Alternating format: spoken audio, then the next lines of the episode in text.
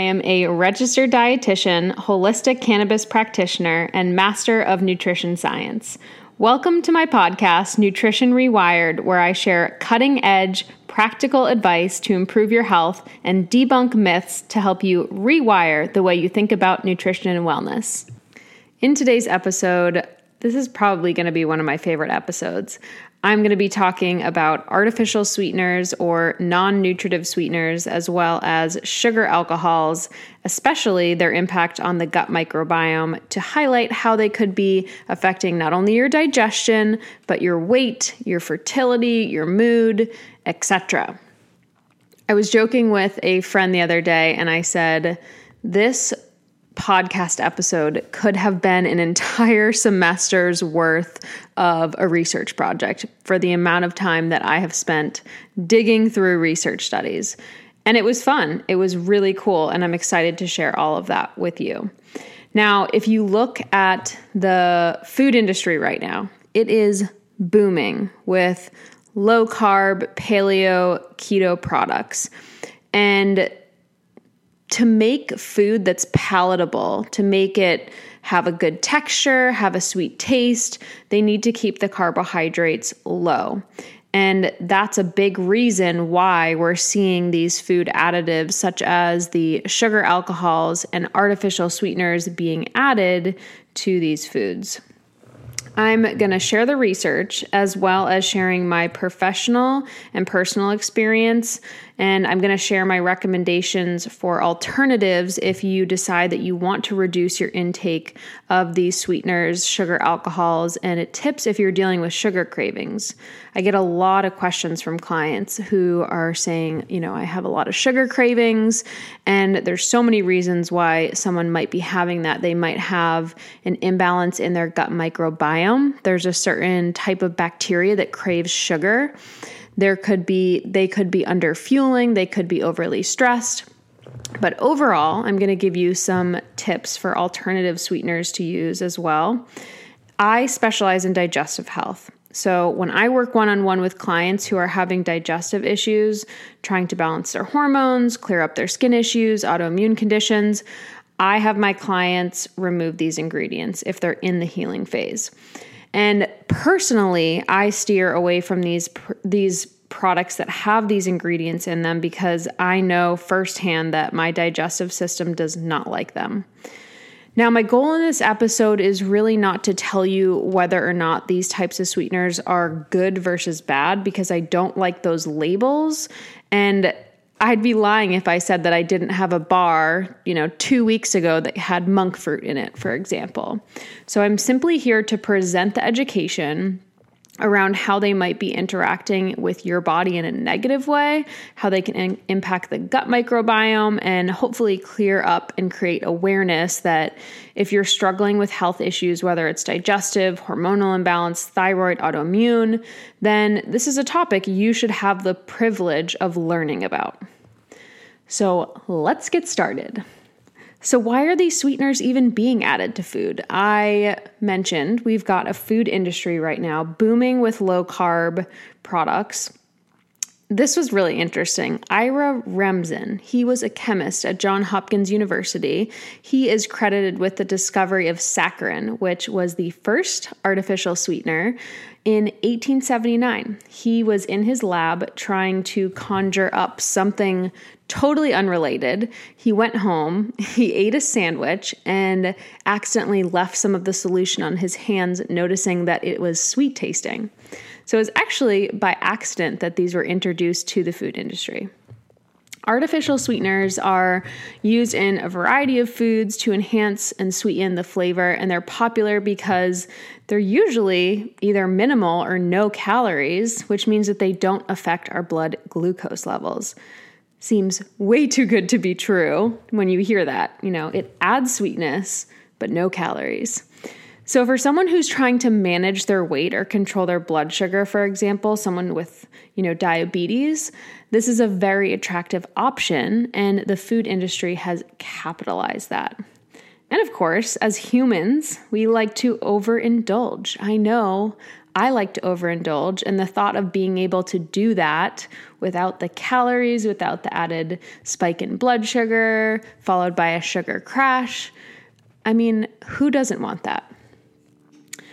So, the FDA, the Food and Drug Administration, has approved eight artificial sweeteners to date. And these include acesulfame K, or potassium, aspartame, saccharin, sucralose, neotame, advantame. Haven't even seen this one on a food label. Luhan guo, which is also known as monk fruit. I may have pronounced that incorrectly. Stevia, which you'll now see a lot of products are listing it as um, rubicide. I'm, I'm not even probably pronouncing that right, but rubicide A or stevioside, which is basically just another way of saying stevia. So, are they safe? So, how does the FDA even regulate the use of these sweeteners in foods? So, high intensity sweeteners or artificial sweeteners are substitutes or alternatives to sugar, and they are much sweeter than table sugar. So, you really only need a small amount to achieve the level of sweetness that you would from sugar. There is a large public concern over how many artificial food additives, including sugar substitutes, impact our health. And for this reason, there has been a good amount of research done on these additives. The FDA regulates general food additives by first submitting them to a pre market review. Unless it's already been generally recognized as safe, GRAS, then they basically are able to go through this process where they look at the available scientific evidence and then the FDA determines that a high intensity sweetener would be approved for the general population under certain conditions of use. The FDA establishes what is called the acceptable daily intake, which is the level of the high intensity sweetener that a even the most sensitive person would consume on a daily basis for the rest of their life that would not cause any harm. Now, the way that they determine this number, which would probably make anybody feel more safe to just learn how they do this, they basically find the number, they find the highest dietary level of an additive which has no adverse effects that were observed in the studies and then they take that number and they divide it by a safety factor, which is usually 100. And then this leaves a much larger margin of error. So, what this means is that they are being very cautious. They're saying, okay, if this is the level that is in, in a lab, been able to show no adverse health effects, no detriment to health, let's find that number and then let's just be really careful. Divide it by 100 and set that as the acceptable daily intake that someone would consume. And I want you to understand that because when I walk you through each sweetener, I'm going to share the acceptable daily intake, the ADI, of each sweetener based on a 132 pound person, and that how much that person would need to consume for a long period of time seeing health implications.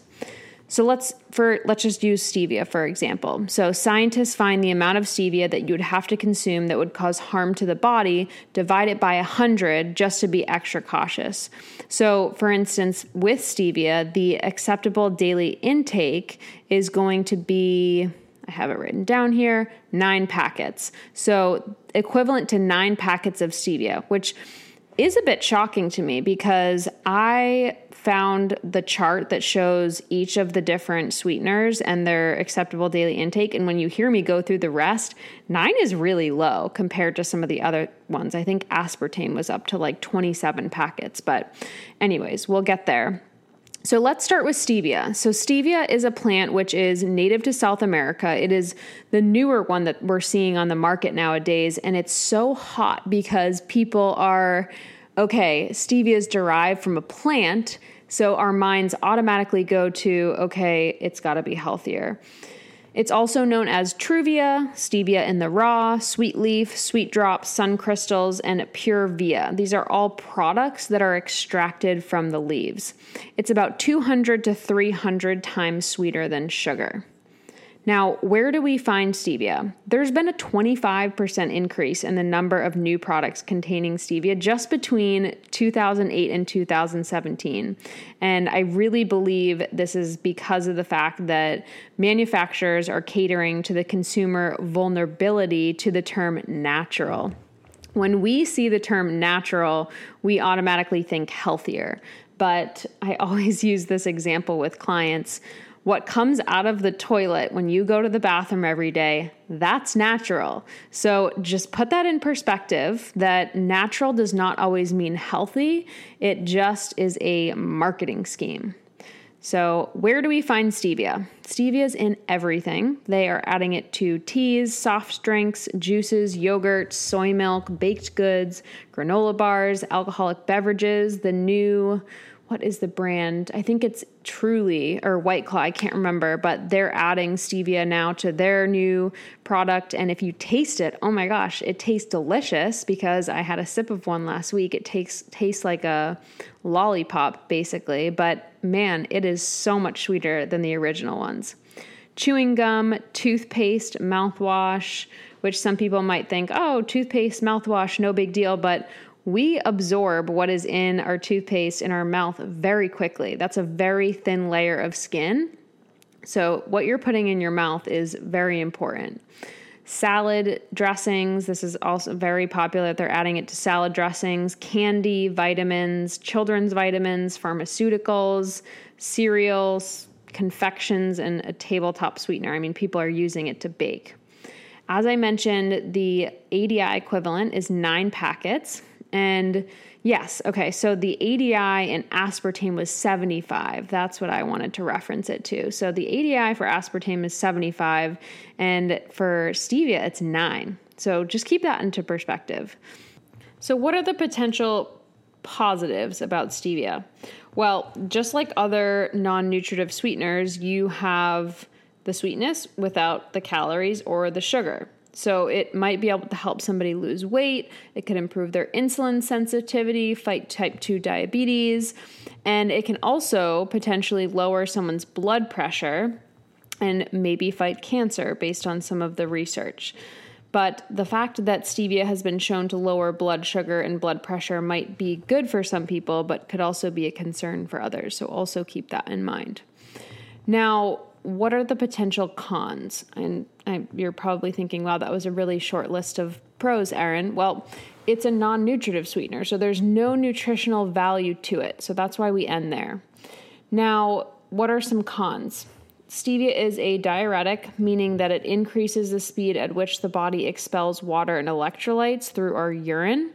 Coffee and alcohol are also diuretics, so just something to keep in mind. There are some studies that are linking stevia to infertility. Steviol glycosides are a type of steroid, and there is potential that they could be interfering with hormones controlled by our endocrine, endocrine system.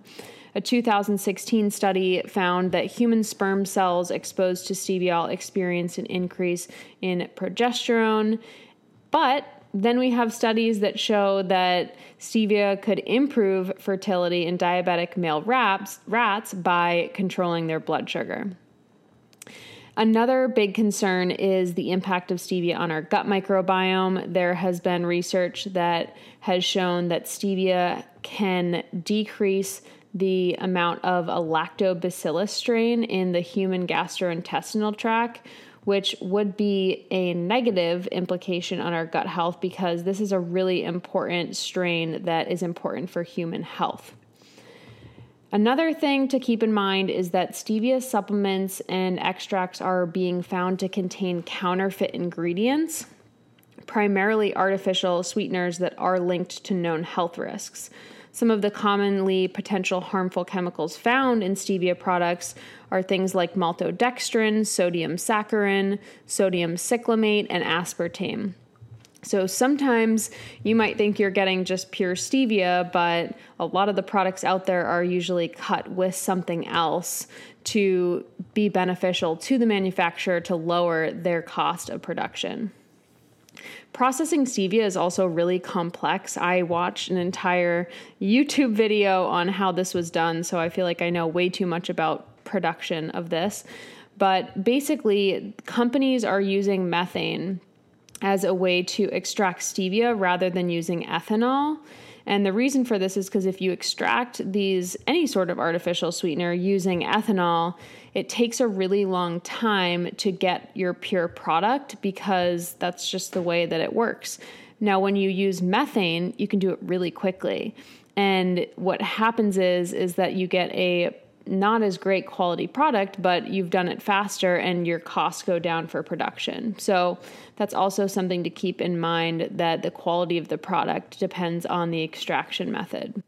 There have been reports of several GI effects such as nausea, constipation, diarrhea, bloating, excess gas. So, when my clients come to me with digestive issues, especially, we are cutting these out, especially during the healing phase. There have also been reports in the research looking at people reporting having headaches and dizziness. So, if that is something that you are struggling with, I would highly recommend giving um, cutting out stevia. And then, pregnant women, diabetics, those with high blood pressure should avoid using stevia due to the possible side effects. Some scientists say that it could be unsafe for pregnant and lactating women for periods longer than two years. So, bottom line, pay attention to any sort of symptoms with stevia, especially nausea, vomiting, indigestion, cramping, and bloating. Now we're moving to monk fruit. Monk fruit is a little green fruit. It has been used as a sweetener in China for almost a thousand years. It contains zero calories and is about 10 to 250 times sweeter than sugar. And the fruit itself has long been regarded as the longevity fruit thanks to its high antioxidant levels and anti inflammatory effects. Now, when we use it as an artificial sweetener, it does not appear to have favorable clinical effects. So, we cannot say that just because the fruit itself is healthy, that the extracted artificial sweetener has any nutritional benefit. The ADI, the acceptable daily intake for monk fruit, has not been specified. When it comes to GI health, there are the same concerns that we find with any artificial sweeteners, and that is gas, bloating, constipation, diarrhea, and being mindful also that it could be impacting headaches or dizziness the same way that stevia could as well. The next sweetener is neotame. Now, this is not used as often as other sweeteners, and it's about 7,000 to 13,000 times sweeter than sugar. Wow. It is a synthetic sweetener developed by Monsanto, important note, as Monsanto's patent for aspartame was running out. It is made by adding 3-dimethyl-butyl, a chemical that the EPA lists as hazardous. They add this to aspartame. Yum. Being 30 times sweeter than aspartame, it means that you need a lot less of it to do the same job compared to other sweeteners. Now, this is an interesting thing for anybody that's listening to know. If an ingredient compromises less than 1% of a product, in that item, then the FDA does not require it to even be listed on the food label. So, food manufacturers love Neotame because they can put it in a product with the sweetness of the product. It's cheaper than sugar or high fructose corn syrup, and they don't even have to list it on the label, so the consumer would not even know. So, the same goes true for trans fats less than 1% of trans fats. If, if a product contains less than 1%, they don't have to list it on the nutrition facts label. Most of the research done on Neotame is sponsored by the parent company, so the controversy extends despite the FDA's assertions that both Neotame and aspartame are safe to eat. it's a good opportunity to move on to aspartame. Aspartame, also known as Equal or NutraSweet, is about 200 times sweeter than table sugar. It's used in drugs like vitamins, supplements, and laxatives.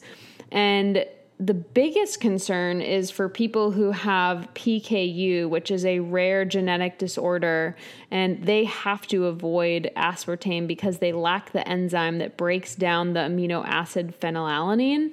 So you'll see if a product contains aspartame, it will have some sort of warning on it that is showing people who potentially have this genetic disorder that they cannot consume it. The ADI, the acceptable daily intake for aspartame, is 75 packets of sweetener containing aspartame. That's a lot of aspartame. So, if someone were consuming this amount, 75 packets, on a daily basis for a long time, I think we would have bigger concerns um, than the sweetener itself if they have to have 75 packets of aspartame daily. Some studies report that consumption of aspartame leads to neurological and behavioral disturbances in sensitive individuals. A lot of my clients have reported headaches and dizziness when consuming it. I met with a client last week and we've been working together for three months to improve her digestion, and she has been feeling awesome. And she called me and said, I don't know what happened. I am just feeling awful. I haven't been able to get out of bed all day. She even had to call out of work. And we were doing a little investigating, and she said, I had nothing out of the ordinary that I can think of. And we thought back to what she had the day before, and she had picked up a drink at the gas station and it was just a tea. It was a I think an unsweetened tea and I looked it up online and lo and behold it had aspartame in it. So I'm not saying that this happens in every single person, but in a lot of my clients, I've seen firsthand the detriments it can have on digestion, but not even just digestion, but headaches. A review of aspartame's metabolism showed that the human body breaks down aspartame into three compounds methanol, aspartic acid, and phenylalanine. Now, although methanol further breaks down into formaldehyde and is toxic to the human body, research has established that the consumption of products containing aspartame will not lead to toxic levels of methanol because of the small amounts we normally consume. So, some would say if something is proven toxic at higher levels, why even consume it at all?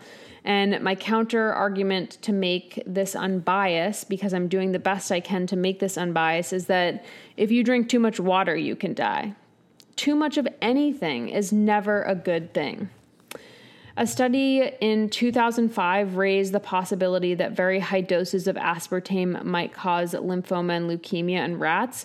But after reviewing the study, the FDA identified many shortcomings of this study, and it did not alter its previous conclusion that aspartame is safe a research study done on aspartame, sucralose, saccharin, neotame, advantame, and acesulfame K, they observed that when exposed to only one milligram per milliliter of artificial sweeteners, the bacteria in the digestive tract became toxic.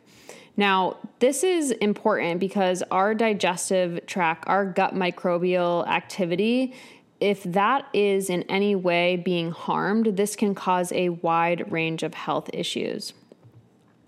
Now, aspartame is widely regarded as safe. That's the bottom line but there are some doubts about its safety remaining. And something that I'm really passionate about is mental health. And there are some studies that show aspartame causing inhibition of brain serotonin and dopamine, which are really important for maintaining our mental health. And since drugs that raise dopamine levels in the brain have been proven effective in reducing headaches, it kind of makes sense that consuming aspartame could result in headaches because of these reduced dopamine levels. Abnormalities in serotonin levels have been observed in both tension type and migraine headache sufferers. So, if you are someone who either suffers from any sort of poor mental health or has headaches, then you should really look at cutting out aspartame from your diet. Next up is acesulfame K, also known as acesulfame potassium. And you will usually see this being sold as Sunett and uh, Sweet One, which is generally used in combination with other non nutritive sweeteners, and it's often used in sugar free sodas. I don't like to call out brands, but my clients are often shocked at some of the drinks that they buy that contain acesulfame potassium. So do yourself a favor, turn over the back, check the ingredients list, and just be mindful of how much you're consuming. Next up is saccharin. Saccharin is the oldest artificial sweetener on the market. It's often found in that pink packet. It's about 200 to 700 times sweeter than table sugar, and the ADI for saccharin is 45 packets daily. In the early 1970s, saccharin was linked with the development of bladder cancer in laboratory rats, and what happened was is the FDA tried to ban it, which led to Congress to mandate additional studies for saccharin and the presence of a warning label on saccharin containing products until the warning could be shown to be unnecessary. Since then, more than 30 human studies have demonstrated that the results found in rats were not relevant to humans and that saccharin is safe for human consumption. In 2000, the National Toxicology Program of the National Institute of Health concluded that saccharin should be removed from the list of potential carcinogens. So, products containing saccharin, saccharin no longer have to carry that warning label. Sucralose, this is Splenda and Equal and is about 600 times sweeter than sugar. People often use this one for baking. It's found in many desserts, canned fruits, dairy products, and syrups, and it's often found in the yellow packet. The ADI is 23 packets daily. So, again, these are high amounts of packets. So, again, if if somebody is consuming these high amounts, we have other things to be concerned about other than just the health detriments of these artificial sweeteners. And then we have Advantame, which is the newest non-nutritive sweetener that's been approved by the FDA. It's about 20,000 times sweeter than sugar. Not commonly used at this time. I can only imagine what this tastes like. The ADI is 32.8 packets per day. So, how does the brain show reaction to artificial sweeteners compared to sugar? This is something that I was always curious about because I'm thinking I'm a science person, so I'm wondering okay, if the person's eating something that tastes sweet, but they're not actually getting sugar, I'm assuming, you know, their brain's lighting up and, and, and reacting in a way to, to that, you know, that sensitive sweet taste. So these sweeteners are actually not absorbed in our gastrointestinal tract where we absorb sugar. When they reach the colon, our gut microbes cleave off the glucose molecules and then use them as an energy energy source. So, what this means is that these sweeteners make their way to the lower part of your GI tract and they become food for the bacteria that are living in the colon.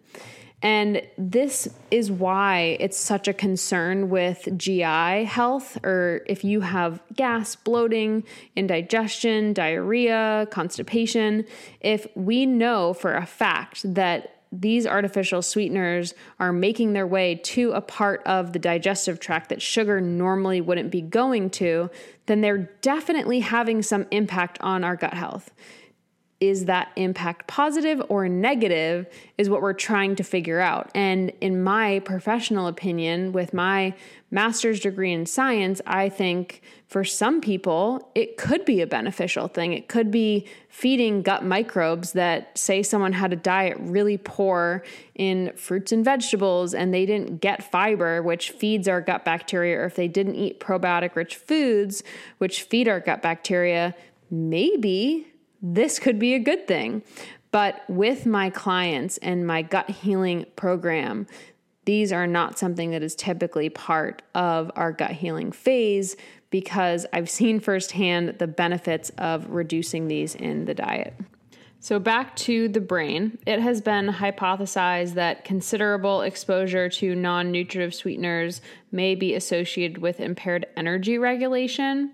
The reward system plays a very important role in modulating how much we eat, the amount of calories that our body intakes. Two studies that I found concluded that artificial sweetener use may be associated with brain changes. So, for instance, lighting up that reward center, saying, Oh, we've just got something sweet, that's great, that could influence our eating behavior and could actually cause us to eat more. But there are also studies that have shown that it can influence our eating behavior to eat less. So, really not conclusive. We just don't have a lot of quality research on humans when it comes to anything with artificial sweeteners. A study that was published recently showed a connection between diet, drinks, and artificial sweeteners and depression. Adding artificial sweeteners to drinks was associated with higher risk of depression in adults. So, if you suffer from mental health issues, I would highly recommend taking a look at how much of these are in your diet. More research on the gut microbiome. We know for a fact that gut health has to be optimal in order to maintain a healthy immune system, a healthy metabolism, and there's no question about that. We have plenty of research to support that. Multiple studies in animals suggest that artificial sweeteners exert measurable effects on our gut microbiome. But like I just mentioned, impacting the gut microbiome might not be a bad thing, or it could be for someone. I'd prefer someone to get their fiber or probiotics from food versus consuming these artificial sweeteners because we know that there's nutritional value to those things versus artificial sweeteners, which have no nutritional value. Suez et al. went on to assess the effect of artificial sweeteners on the microbiome in humans. They performed an observational study of a cohort of 381 non diabetic humans who reported regular consumption of artificial sweeteners. They used a food frequency questionnaire, which is always very iffy in a research study because you're relying on the person's report of what they ate. But this data showed a correlation between non non nutritive sweetener consumption and an increase in central obesity, fasting blood glucose, hemoglobin A1C, glucose tolerance test, and alanine aminotransferase all negative things. There was also 172 randomly selected individuals from this cohort showed intestinal microbial changes characterized by increase in certain bacteria which are not positive, which would have been associated with negative health implications. Many reports have shown that artificial sweetener consumption could alter our gut microbiome, and because of this, cause glucose intolerance. Animal studies have reported specific shifts in the intestinal microbiota relating its alterations in the metabolic pathways linked to glucose tolerance after ingestion of saccharin. And then a study from the Institute of Microbiology and Biotechnology found that we mentioned this earlier stevia kills a large number of the lactobacillus strain, which is a really important part of our gut bacteria for our health. In another research study done in rats who were fed artificial sweeteners for 80 days, they showed damage to the GI tract, including ulcers, cancers, increased permeability. One study done by Sasaki and colleagues found that rats who were fed sucralose, aspartame, or acesulfame K had significant DNA damage in the stomach and the colon. Now, keep in mind that when they're doing these studies in rats, they are feeding them a lot more than would typically be consumed, much higher than the ADI, the acceptable daily limit. But it's important to share the research with you. I'm sure you don't want to hear a lot about the research, but it's important to understand there's there's going to be research on both sides of this that I, I did come across and I'm, I'm more so sharing the potential harms but there definitely are multiple research studies out there that say there's no harm to these things and we've used large doses in animals and seen no impact and metabolically it doesn't make any sense that they would cause any harm I'm also going to link a chart in the show notes that is a great comprehensive review of multiple research studies looking at the impact of the gut microbiome changes in human and animals so that you can take a look for yourself. Now, what about the research in weight loss? Because this is why a lot of people consume products that have these. You know, you walk into a a gas station or you're ordering food and you say, well, you know, I want to save some calories or, you know, don't want to get sugar right now. And so you'll choose the diet option or the low carb option. Studies have been able to show short term weight loss, but they're lacking any real long term results. There's been a positive dose response relationship between artificial sweeteners and long term weight gain.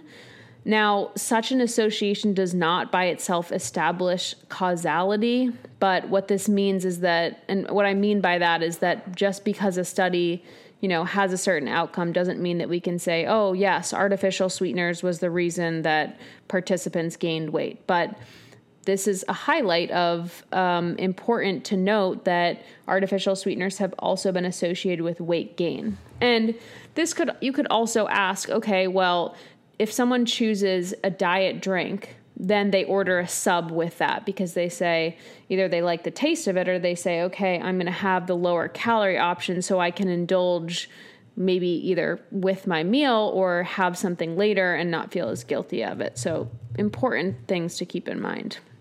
A systematic review, including meta analyses of evidence from human and animal studies, found that the balance of evidence indicates that use of these sweeteners in place of sugar in children and adults could lead to reduction in energy intake and body weight. So it could be that people are getting the sweetness, they're all set, they don't need extra calories, and they find themselves consuming less and therefore losing weight. There's also research that promotes the idea that monk fruit and stevia in particular could be a good way to manage diabetes and control blood sugar and also control weight. And there's a few different mechanisms for how this could be happening. It could be through altering the gut microbiota that the individual could be losing weight or controlling their blood sugar.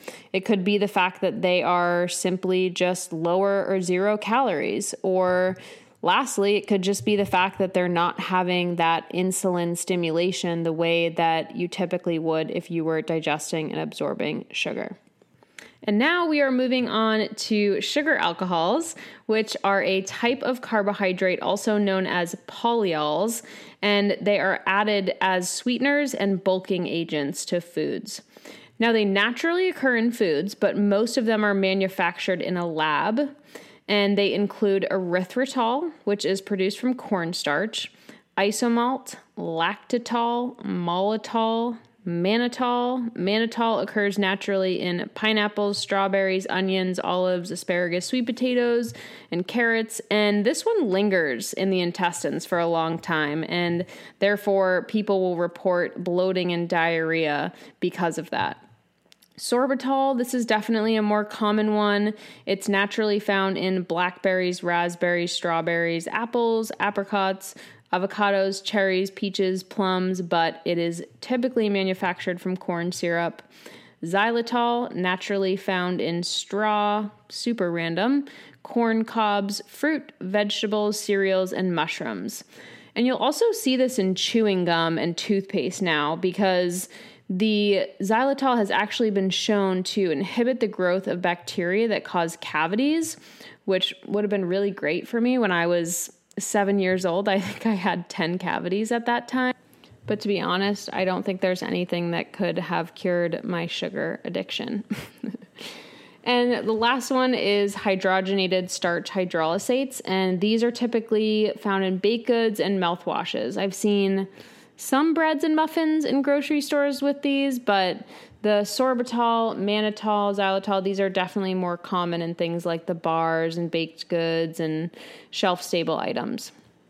So that brings us into where we typically find them. They're almost always in products that are labeled as sugar free, low sugar, diabetic friendly, low carb. But especially now, if a product is classified as keto and many paleo or low carb shelf items, because it keeps that taste and texture without the carbs and the calories. And that's why the food manufacturers absolutely love it mints, sugar free gums, chocolates, frosting, candies, no sugar syrups, dressings, sauces, bars, baked goods, ice cream because it gives it that creamy texture, and the less suspected places like toothpaste, mouthwash, and almost always cough syrup. The biggest concern when it comes to gut health is that as I mentioned, these types of carbohydrates are polyols. So they are the P in low FODMAP. So for someone who's following a low FODMAP diet, these are an ingredient that you would really want to avoid because that polyol is an ingredient that people with IBS or digestive issues are poorly digested and can exacerbate your symptoms. Now, if you aren't familiar with the low FODMAP diet, I will be doing an episode on this, but it's a group of foods that's avoided for a short period of time to manage GI symptoms. Now, they do provide some calories when you consume them, so they are considered to be nutritive sweeteners, but they're lower calories typically than sugar is. Now, don't let the name throw you off. They're called sugar alcohols because they have a structure similar to that of alcohol and sugar, but they don't affect the body like alcohol. So, some of the pros, which are similar to some of the pros of the artificial or non nutritive sweeteners discussed, they contain less calories per gram compared to sugar. They don't cause tooth decay the way that sugar does. They add texture to foods, retain moisture better, and prevent food from browning when heated. And they might allow people with diabetes to maintain better blood sugar while still enjoying sweet treats in moderation. So, the cons, as I mentioned, they are a type of carbohydrate that is avoided for people who are on the low FODMAP diet or just in general have issues such as small intestinal bacterial overgrowth, maybe just general gas and bloating, and when you eat too many of these, which let me tell you, I was chewing a pack of gum a day, no joke. I remember I couldn't even take a deep breath without feeling a sharp pain in my stomach from all of the gas. When you eat too many of these, especially sorbitol and mannitol, they are likely to cause gas, stomach pains, diarrhea, and have very much a laxative effect. Another con weight gain has been seen when these products are overeaten, and a lot of them are made from genetically modified corn. All of the sugar alcohols are highly refined in order to get them to the state that they're able to be consumed. So it's important to just keep that in mind if you're consuming a lot of these products with sugar alcohols in them. Now, when it comes to gut health, sugar alcohols have the potential to disrupt the lining of our gut and this is ironic because the gut is the very tissue that is already compromised for people who are suffering from diabetes and other autoimmune disorders. The body's inability to effectively break down the sugar alcohols is what causes them to arrive to the intestines, just like the non nutritive sweeteners. And at that point, what happens is called passive diffusion. So the sugar alcohol that was consumed draws water into our bowels, and this is why we typically have that laxative effect if you, we consume too much of them. And this results in only partially breaking down the sugar alcohol, and the unmetabolized part of it begins to rot, creating the perfect environment for undesirable bacteria and pathogens to feed, thrive, and grow. In recognition of this, healing protocols that I use in my practice, such as my own Rewire Your Gut protocol, the SCD diet, the autoimmune paleo, these all have zero sugar alcohols and non nutritive sweeteners because of the impact that they have on the gut. It's also important to note that while these refined, highly processed sweeteners have been generally recognized as safe, that there's no rigorous long term studies that have been performed. In my professional recommendation, I will say that all refined food products should be avoided, especially in the healing phase. Some researchers worry that long term use of these non nutritive sweeteners and sugar alcohols could possibly have metabolic effects that we haven't detected using standard toxicological tests or other measures. And it's really tough to study the gut microbiome. So, in general, if you are someone who has digestive issues, especially IBS, irritable bowel syndrome, small intestinal bacterial overgrowth, any sort of dysbiosis, Crohn's, colitis, I would recommend taking these products out of your diet just solely due to the nature of the way they're digested. And some people will argue with me and say, okay, well, we have rising levels of diabetes and obesity in the United States, and it is possible that for some people, a zero calorie sugar alternative that carries some risks might be a healthier choice than sugar. And I totally hear you on this point, but at the same time, we've seen such a rise in these products, and the obesity and diabetes rates have not declined accordingly. Leave in moderation. I would agree with the US dietary guidelines for Americans. They advise limiting added sugars to less than 10% of daily calories. That is no more than 200 calories from added sugars in a typical 2000 calorie a day diet. For an adult of a normal weight, that would be no more than 6 teaspoons of sugar or 25 total grams of sugar per day. I'm human. I'm always going to consume sugar in some shape or form, but I'm always mindful of how much. And I teach this to my clients as well. It's really all about moderation. My clients will ask me, well, what's the best type of sugar? Is it maple syrup? Is it honey? Is it coconut sugar? And these options definitely provide some nutritional benefit compared to just your standard refined white sugar.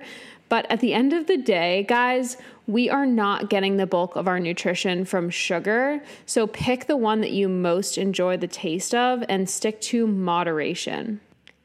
If you are interested in working one on one with me to improve your gut health and get to the root cause of why you aren't reaching your health goals, whether they are to lose weight, improve your athletic performance, improve your digestion, you can go to nutritionrewired.com and you can also find my book, Rewire Your Gut, which is an excellent resource for anybody who's looking to improve their health. It's full of delicious recipes and it has practical steps that you can start taking today to start improving your health. And I can tell you, just in the past two weeks, I have had two messages from people who have purchased the guide and they noticed just in one week reduction in cravings, improvement in digestion, and they loved making the recipes. So, thanks for tuning in. As always, don't forget to share the health.